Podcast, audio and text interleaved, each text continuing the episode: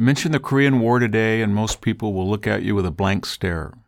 At the time it was fought, just five years after World War II ended, everyone recognized it as a world shaping conflict, a stark confrontation between the forces of democracy and communism. It began on June 25, 1950, when Soviet backed Communist North Korea crossed the 38th parallel and invaded its U.S. backed anti communist South Korean neighbor.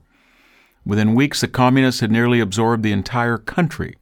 The United States at first was confused over whether it should or even could respond. America had slashed its military budget after the end of World War II and was short both men and equipment.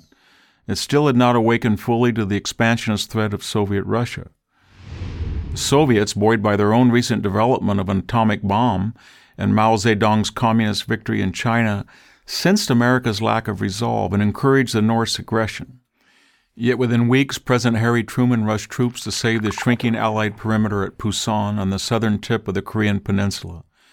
By late September 1950, General Douglas MacArthur had successfully completed the Incheon landings and launched counterattacks. He quickly reclaimed the entire South and sent American led United Nations forces far into North Korea to reunite the entire peninsula only to be surprised when hundreds of thousands of Chinese Red Army troops crossed the Yalu River at the Chinese border and sent the outnumbered Americans reeling back into South Korea.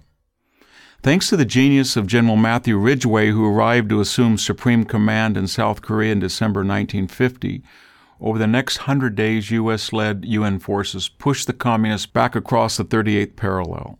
The fighting was fierce, Seoul, the capital of South Korea, exchanged hands between communist and U.S. led forces five times before it was finally secured. During the years 1952 and 1953, the war grew static, neither side able to deliver a knockout blow. Eventually, the conflict ended with a tense armistice in July 1953. For over the next 60 years, a Cold War persisted between the Stalinist North and what by the 1980s had evolved into the democratic economic powerhouse of South Korea. Over 35,000 Americans died in the Korean War. The war marked the first major armed conflict of the nuclear age, and one in which the United States had not clearly defeated the enemy and thus not dictated terms of surrender. Was fighting the Korean War and restoring the South without uniting the entire peninsula worth the huge cost in blood and treasure?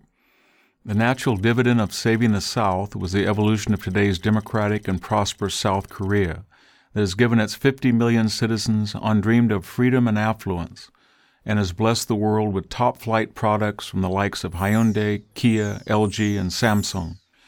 South Korea is a model global citizen and a strong ally of the U.S., and stands in sharp contrast to the communist regime in the North that has starved and murdered millions of its own people and caused untold mischief in the world community.